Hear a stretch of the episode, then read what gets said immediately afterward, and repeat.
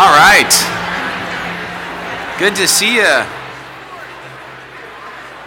I do have to say, I like looking out before the sermon actually starts for just a second and seeing so many. Hi, Timmy. Good to see you. Um, and seeing so many of you that I love. And uh, it is just fun to be together. It really is a good, good. This is a good church family. This is not a perfect place because we are people, um, and I'm the pastor, which that's it starts with me. But uh, but this is a loving, good family. If you're a guest or visitor, I want to say you come to a good, imperfect, but place full of God's love and spirit. So um, it's good to have you. My name's Dave. I'm one of the pastors here. We are in week two of a series that we started last week that we're calling Life in the Spirit. And last week we really just kind of whet our appetites for what's coming in these next weeks. Five weeks left of this series, including today. And let me just say this um, our aim in this series is to ask, what vision does the Bible give us for the spirit filled life? We've got a picture that the scriptures paint for the experience we are offered and can have with God Himself through the presence and power of His Holy Spirit. And so, just by way of review, last week we talked about how through the Spirit we can experience the personal presence of God, how life with God, uh, the closeness and intimacy that Adam and Eve had in the garden is now available to you and me through the Holy Spirit. If you are a believer in Jesus Christ, the very presence of God is offered to us. And that's something I think we kind of just skim over and take for granted. And yet, when you think about the significance of that, it's huge. The scriptures talk about this time and again. Jesus says to his disciples right before he leaves, as he's preparing to go to the cross and then back to the Father, he says, I will ask the Father to send you another helper, a counselor, an advocate, one who walks alongside of you, the Spirit of truth, who will remain constantly with you constantly with you. Not like in moments when it's convenient, not in the high times, not as long as you act or behave a certain way, but God's Spirit, His very presence, to be with you through thick and thin, through the struggle, the struggle. The struggles and troubles, and however you say those words, and difficulties of this world, even through tough times when you're speaking up front, He's with you. Um, amen. Um, and we, then we talked about how the Spirit offers us power to live the Christian life. How over and over again the New Testament says, don't even try to live the Christian life without the power of the Spirit. This is not something that we should even ever attempt in our own strength. To do so is foolishness. Timothy, who uh, a young pastor and Christ follower who writes in the New Testament to a church, he says this. This is one of my favorite verses. He says, For the Spirit God gives us does not make us timid, but gives us power, love, and self discipline. There's just this power that we've been offered to live this life that we are created to live. And some of you have experienced that power. Some of you have experienced the transforming, leading, and guiding of the Holy Spirit. And if I, put a, if I put a microphone up here, you could come up and you could share. We're not going to do that, but if I did put a mic up, you could share about how God guided you or led you or directed you or empowered you or strengthened you for a specific time or through something in your life. Um, but then there are some of you out there, some of you who just say, like, yes, Yes, Pastor Dave, talk about the Spirit. This I know what you speak of. And there's others who are a bit more skeptical. There's some skeptics among us, and that's okay. Um, some of us haven't had these kinds of experiences. Maybe you're just not wired up to be an emotional person or an experiential person. Maybe you're more of a head person, and so experiential things come a little more difficultly to you. You don't know how to engage the Spirit. You've never had that happen. You aren't even sure if you fully buy it. Maybe all this spiritual stuff is just a bunch of mumbo jumbo, and I want to get into that a little bit more today. But then, before we get there, finally, last week we talked about potential. We had presence and we had power, and we talked about potential. We talked about what would it look like? What's the potential of a life lived surrendered to the Holy Spirit? And what we discovered is that the scriptures tell us that Jesus actually lived his life and found his source of power and strength from the Holy Spirit. That Jesus is our example of a fully Spirit empowered life. In other words, we can only be like Jesus through the power of the Holy Spirit. We can only have His grace and peace and faith and courage and wisdom. We can only resist temptation. We can only offer healing and amazing works. We can only have lives that resemble His life through the Holy Spirit working in and through us. But what Jesus says to us is that that spirit, that same spirit that he leaned on, that he relied on, that even raised him from the grave, has been offered to you and me, has been given to us, that it's available to us today. And that's why Jesus says to us, Whoever believes in me will do the works I have been doing, and they will do even greater things than these. Why? Because I'm going to the Father, because the Spirit is coming to you you can live the way I've lived.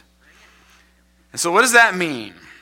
How do we engage this? How do we plug in to that power? What does it look like to have the Holy Spirit and experience the personal presence and power of God in our lives every day? Well, that's our question for today. And as we dive in, first of all, I want us to understand something really clearly. When we become followers of Jesus, when we trust the death and resurrection of Jesus for salvation, when we make him Lord of our lives, the one we're saying, You are now calling the shots, the Holy Spirit is given to us in that moment.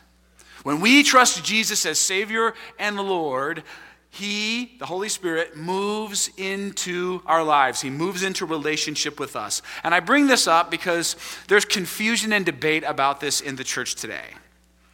Some people believe that accepting Jesus, becoming a Christ follower, and receiving the Holy Spirit are two separate events. That you can actually be a Christian and not have the Holy Spirit. People who believe this would point to passages in the book of Acts where the Holy Spirit is being poured out onto the lives and into the lives of people who are already followers of Jesus, who already believe in Christ. And they would say, you can see right in the book of Acts that these are two distinct moments believe in Jesus, receive the Holy Spirit. It's often in circles um, like these called the baptism of the Holy Spirit. The baptism of the Holy Spirit comes after receiving Christ as Lord. People who hold this kind of theology are called Pentecostals. And the reason for that is they believe that what happened in Acts chapter 2, what happened at Pentecost, is a model for what all believers should experience. That we should experience Pentecost afresh all the time. But then there are others, and I would put myself in this category, that say what we see at Pentecost, what we see in the book of Acts, is the Spirit being poured out on or given to the church for all time. In other words, what Acts is telling us, what we see at Pentecost, is that the death and resurrection of Jesus has empowered the Spirit of God and made the Spirit of God available to us in a way that it previously was not before. And so at Pentecost, in the book of Acts, the Spirit is poured out on the church, and now the Spirit is available to everyone who believes in Jesus Christ and Lord, as Lord and Savior. So there are two very distinct views. And I'll just say this this is not something we divide over. There are really good, smart, intelligent, God loving Pentecostal people, some of whom I am dear with and have served with in ministry. They're just two different theological perspectives. But I wanted you to know that from my perspective, kind of what we teach and preach here as a church is that if you believe in Jesus Christ, you have the Holy Spirit in your life. We see this in the rest of the New Testament. After the book of Acts, there's never a distinction between believing in Christ and having the Holy Spirit. They're never separated. Like after the book of Acts, the a la carte menu goes away and there's only the meal deal that's available Spirit and Jesus together. And yes, I know that's a very crude analogy, but I'll read to you from Romans chapter 8. This is what Paul says in Romans 8. If anyone does not have the Spirit of Christ, that's another way um, that the Holy Spirit is referred to in the New Testament. If anyone does not have the Spirit of Christ, they do not belong to Christ. In other words, you can't be a Christian without having the Holy Spirit. They go together, they are linked. Or in Ephesians 1, and you also, he's talking to believers here, you also were included in Christ when you heard the message of truth, the gospel of your salvation, the good news that you can now be reunited back into relationship with God through Jesus. When you believed, you were marked in him with a seal, the promised Holy Spirit, who was a deposit guaranteeing our inheritance. See, the Holy Spirit is this experience of the closeness of God that's like a deposit. It's a foretaste of the experience that we will have in glory in heaven when we stand face to face in the presence of God someday. And that Holy Spirit that we're given comes to us when we believe in Christ. So when you receive Jesus, you also receive the gift of God's personal, empowering presence, the Holy Spirit. However, and this is where it gets a little fun and interesting and exciting and opportunistic. Because, like we talked about last week, the Holy Spirit is not an it.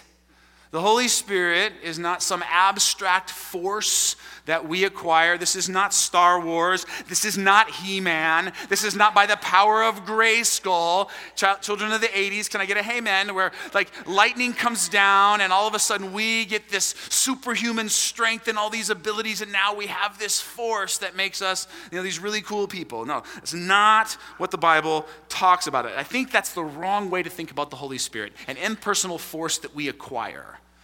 Um, instead, I believe that biblically we are to think about the Holy Spirit as a person who we have come into relationship with. So if you think relationship instead of acquisition, you'll understand this. It is possible to know someone, to have met them, to have been introduced, to have interaction and relationship with them, and have varying degrees of connection.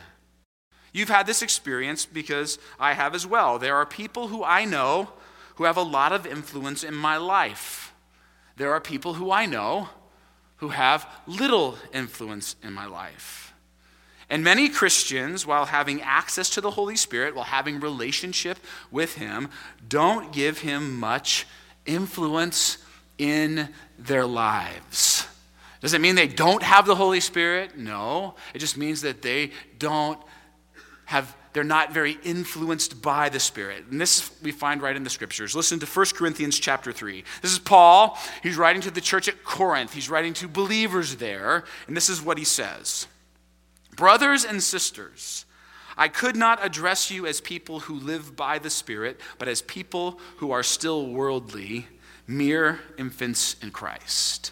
In other words there are christ followers here right? Followers of Jesus who have relationship with the Spirit, but not very strong relationship. They're not living by the Spirit. They're not letting the Spirit influence them in the ways that God would want them to. In other words, Paul is saying, you can be a follower of Jesus and not live by the Spirit. You can be a follower of Jesus and just simply be living on your own, by your own strength. So, again, here's the point the Spirit is not a thing, it's not an it. It's not a power or force that you either have or you don't have. It's not an, an all yes or an all no. The New Testament says the Spirit is a person who you can deeply connect with and rely on, but who you can also choose to ignore. You see, sometimes in the church, we get lost in the debate about whether people have or don't have the Holy Spirit. But I don't even think that's the question. It's not the question of the scriptures. I don't think it's that really important of a question. The main question the New Testament seems to be asking is this Are you living by the Spirit? Are you guided by the Spirit? Is the Spirit the source of your life and strength? For more on this, we turn to Ephesians chapter 5. Ephesians is simply another letter to a group of people following Jesus, to a church in the first century. And Paul, who writes this letter, says this He says, Do not get drunk on wine, which leads to debauchery. And that's a whole nother sermon for another time. Actually, we'll get into those verses in a bit. Do not get drunk on wine, which leads to debauchery. Instead, be filled with the Spirit. Now, again, in this passage, Paul is writing to Christians who already have the Holy Spirit. And he tells them again, be filled with the Spirit. And there's some really wonderful, rich, deep, perplexing things about this little statement, be filled with the Spirit, because the original language of the New Testament is Greek. And in the Greek language, this verb, this little verb that's translated be filled, actually has three important characteristics to it. And they all teach us something about what life in the Spirit is supposed to look like. The first is this this verb is an imperative verb. That means in Greek that it's a command. Paul isn't offering a suggestion here. This isn't him saying, like, hey, if you're kind of in the mood, or if you get around to it, if you feel like it, go ahead and get filled up with the Spirit. No, he's saying, do it. Command. This is how you must live. This is what you must do. So it's an imperative. The second thing about this verb is that it's in the present tense, which simply means this it's happening now in this moment. He's talking about the present moment. He's not talking about some time in the past where you got filled. He's saying right now, be filled with the Spirit. And he's saying, and it's continuous. It means it happens over and over again. In other words, be filled with the Spirit now, and then be filled with the Spirit later, and then be filled with the Spirit after that, and after that, and on and on, continuously in the present, forever and ever. Always continue to be filled with the Spirit. So it's imperative, it's a command, it's present, means it's happening now and continuously. And then finally, this verb is passive. And that means this being filled with the Spirit is not something we can do to ourselves. It's something that is done to us. We are passive. We are the recipients of this thing that happens. So, with all that being said, a very literal translation of this verse would sound something like this be continually being filled with the Holy Spirit. I command you to be continually be being filled with the Holy Spirit. You make sure that this is something that's constantly and consistently happening to you. Now, to help us understand what that means, because how do I make sure that I'm, something is continuously happening to me that I don't really have control over? How does that work? To help us understand what this means, let me offer three images to us this morning, and they're all aquatic images because I know it's Oregon in the winter and we're missing the sunshine days of aquatic sports. So here's our first image this morning. Our first image is of a rowboat.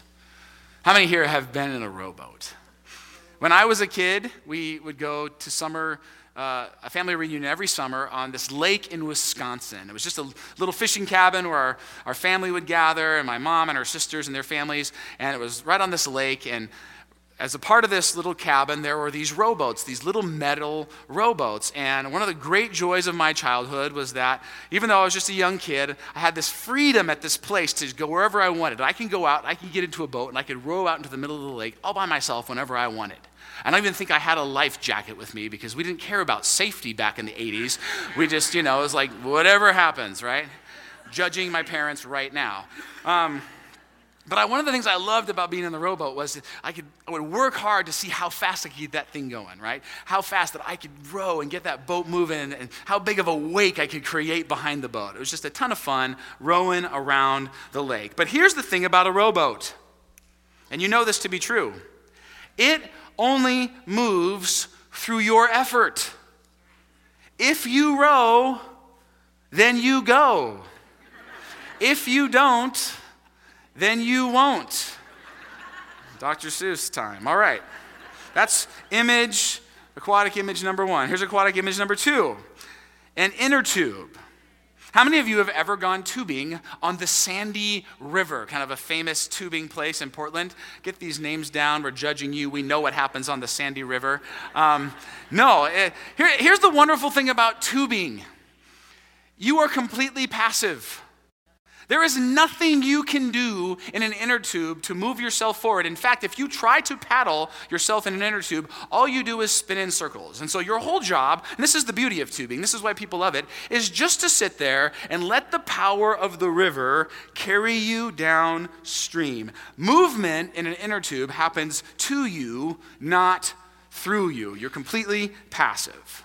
So that's image one, rowboat, image two, an inner tube. And here's image number three. A surfboard. Now, if you've ever watched somebody surf who's really good, if you've ever like gone on YouTube or seen one of those surf videos or watch, watched a surf competition of some kind, when you watch somebody surf who's really good, it looks so easy. It's not easy.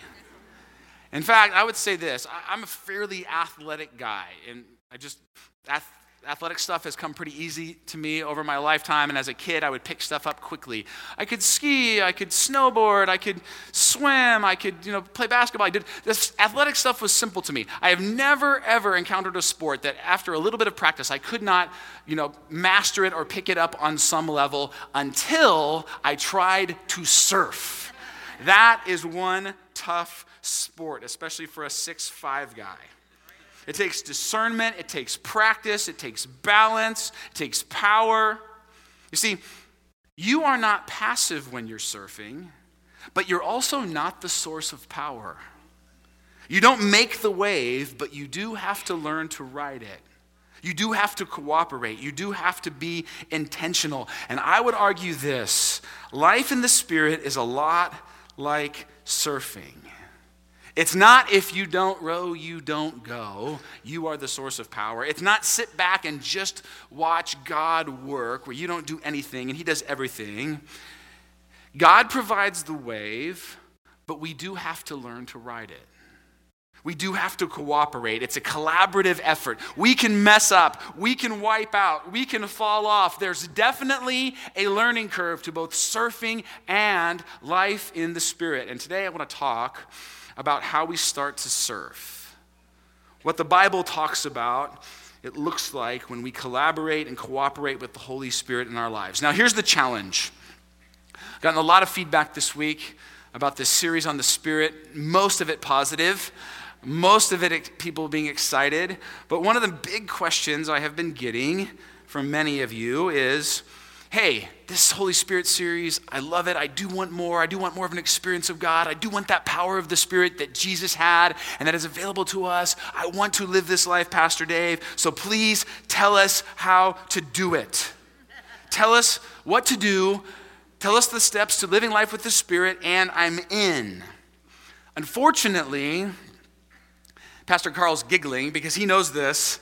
That passage does not exist in the scriptures. And I know this because as a part of this series, I have printed off every single passage on the Holy Spirit in the scriptures, and I've been reading through them continuously. And by the way, I'll just say as a side note talk about a rich, wonderful, encouraging, empowering exercise. Read the passages, specifically the New Testament passages on life in the Spirit, about the Holy Spirit in our lives, and you will feel unstoppable. It's great. But there is never, and you will not find, a passage entitled Three Easy Steps to Life in the Spirit. Absolutely does not exist. And that's because the Spirit is more of an art than a science. It's not an equation. This is not a squared plus b squared equals c squared. This is a relationship that we all have to grow in.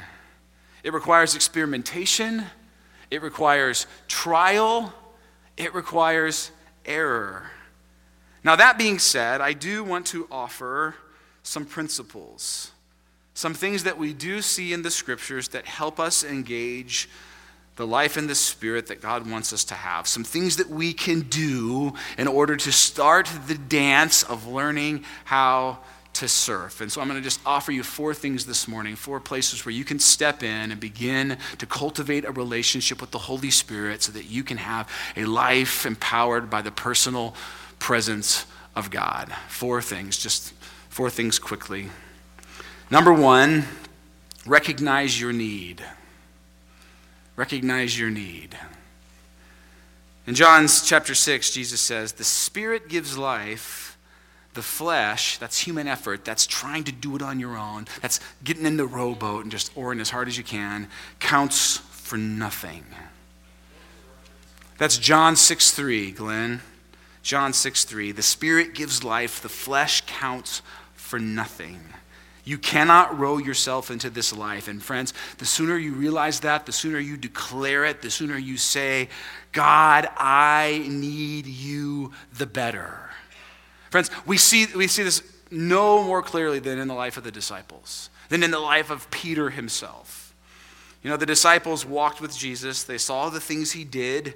They had like a front row seat to his life, to his miracles, to his ministry, to his teaching.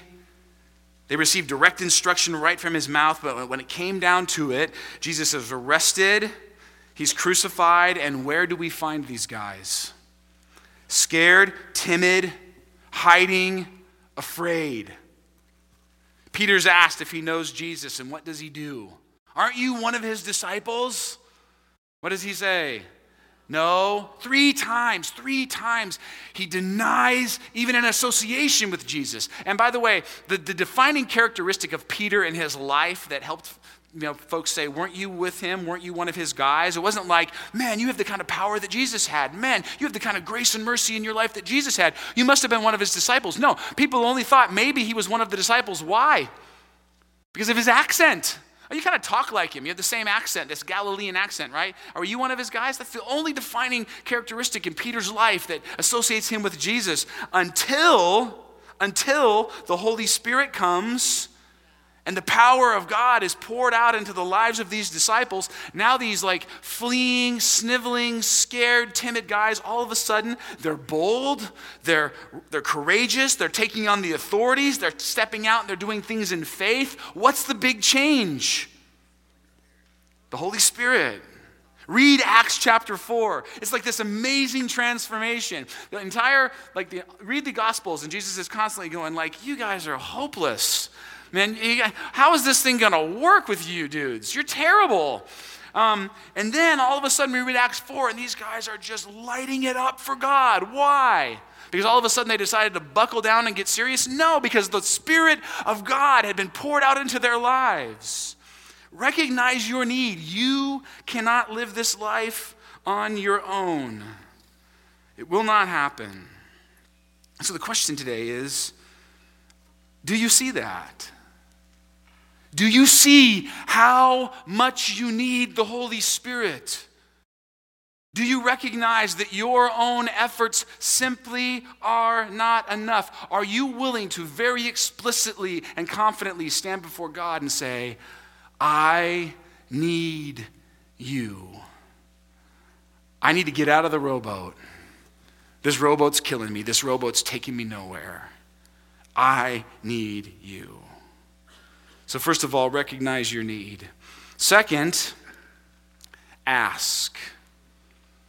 Our points today are going to seem so simple, and yet I would promise that most in this room have not taken these steps. Second is just ask. Ask to be filled, ask to be led, ask to be guided, ask to be directed, ask to be empowered by the Holy Spirit. Listen to these words right out of the mouth of Jesus. This is from Luke chapter 11, verses 9 through 13, Glenn.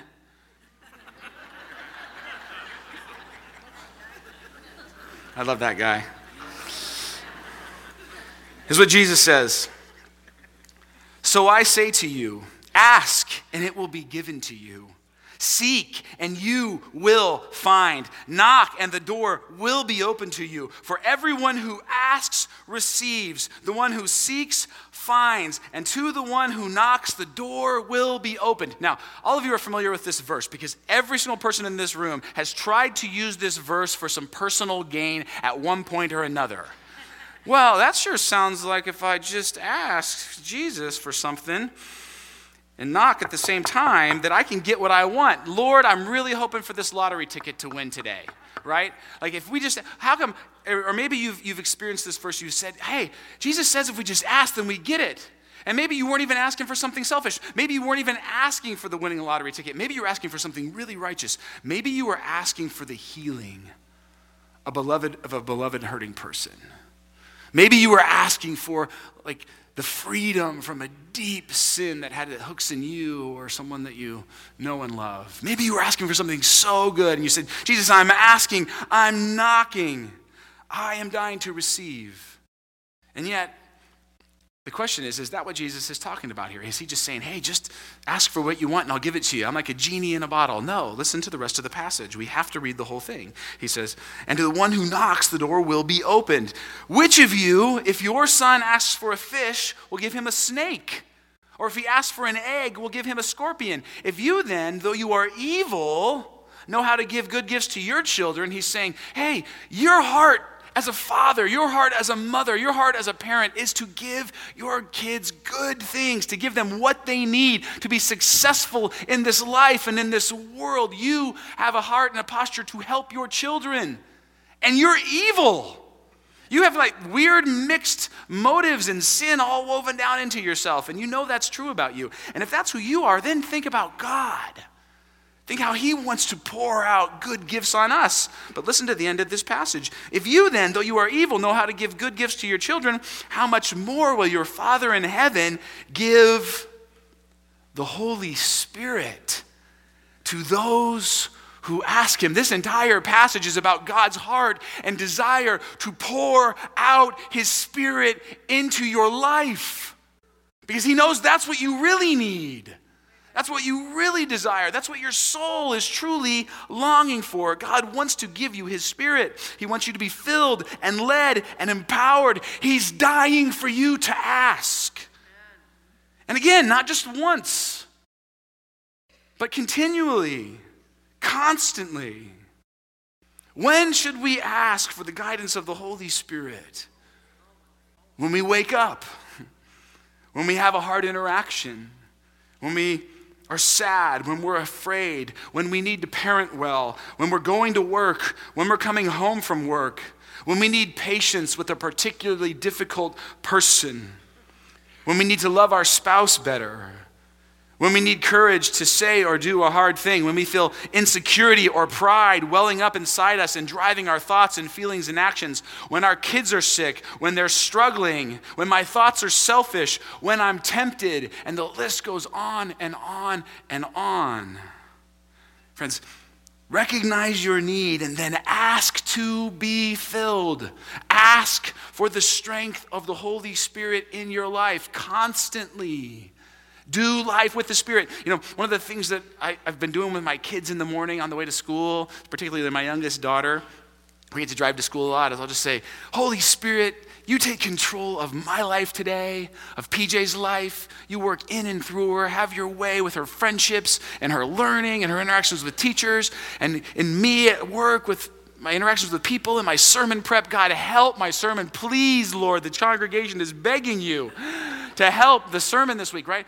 But but that's not enough. It's not just a do it in the morning and then tuck it away and then live your life on your own. It's throughout the day, every every time you're facing something, to constantly be just inviting the Holy Spirit in to the way you're thinking, to the way you're approaching a situation. And we're going to talk more about hearing from the Holy Spirit and listening to the Holy Spirit in the coming weeks. But friends, a very simple step to life in the Spirit is just asking for the Spirit, inviting the Spirit in to your everyday life. Number three, learn to depend. You see, every single one of us has something or maybe a list of things that we rely on instead of the Holy Spirit. You see, and if we can figure out what those things are, it will give us a very a much clearer picture of what it means to depend on the Spirit instead. The question is, where's your dependence? What do you depend on? And we go back for this to Ephesians chapter 5. I promised you we'd go back, didn't I? This is what Paul says. He says, Do not get drunk on wine, instead, be filled with the Spirit. Now, let me ask this question Is this passage about alcohol? It is actually about alcohol. It says, Don't get drunk on wine. The CR crowd up here gets it wrong. I'm a little concerned, Judy. Sorry to call you out. I'm just messing with you. Uh, I'm probably going to hear about that later. No, that's, it is. It's about alcohol. It's about depending on alcohol instead of the Spirit. But it's not, I would argue, just about depending on alcohol. I think this verse could easily read do not lead on your own success, instead, be filled with the Spirit. Do not rely on financial security Instead, be filled with the Spirit. Do not find confidence in popularity. Instead, be filled with the Spirit. Do not get all intoxicated with being attractive. Instead, be filled with the Spirit. Do not rely so much on the love of your spouse or the success of your children. Instead, be filled with the Spirit. Do not seek to relieve your stress with Netflix or food or silly games on your iPad. Instead, be filled with the Spirit. You see, friends, that last one gets a little personal, doesn't it? Because I can relate to saying life feels stressful, overwhelming. I just need to check out for 45 minutes on this iPad with this great show on Netflix that I've been consuming for hours every day because I am binge watching the heck out of this thing, right? And I think the scriptures say, Where are you going in the midst of your stress, Dave? Who and what are you truly depending on to help you make it through this life? And I'm not saying you can never watch a show on Netflix. I'm just saying be real aware of where you're leaning, of who you're leaning on, of what you're leaning on, of what you are truly depending on to make your way through this world. Do not fill in your blank. Instead, be filled with the Spirit. Fourth and finally, seek intimacy. See, intimacy is such a key part of the Christian life. It's maybe the key part of the Christian life. Being connected intimately with God is the goal for which we work, and it's the thing from which we work. It fuels us and it pushes us, right? We want more intimacy with God and we work from intimacy with God. And friends, there are, are things that break our intimacy with God. And there are things that help our intimacy with God, that build our intimacy with God. So you can break intimacy and you can build intimacy. I want to talk about breaking intimacy first. The scriptures tell us that we can break intimacy with the Holy Spirit. We're told that the Holy Spirit can be grieved, Ephesians 4, quenched, 1 Thessalonians 5, resisted, Acts 7, insulted, Hebrews 10, lied to, Acts 5. That we can actually offend the Holy Spirit through our lives, through our actions, through our motives, through our sin Friends, this makes sense, right? Because the Holy Spirit is not just this thing that we have, it's a person we relate to. Of course, he can be offended. It's just like any other relationship you have. Husbands, you can't expect intimacy with your wives, deep connection with her, when you're doing things to hurt her, and vice versa.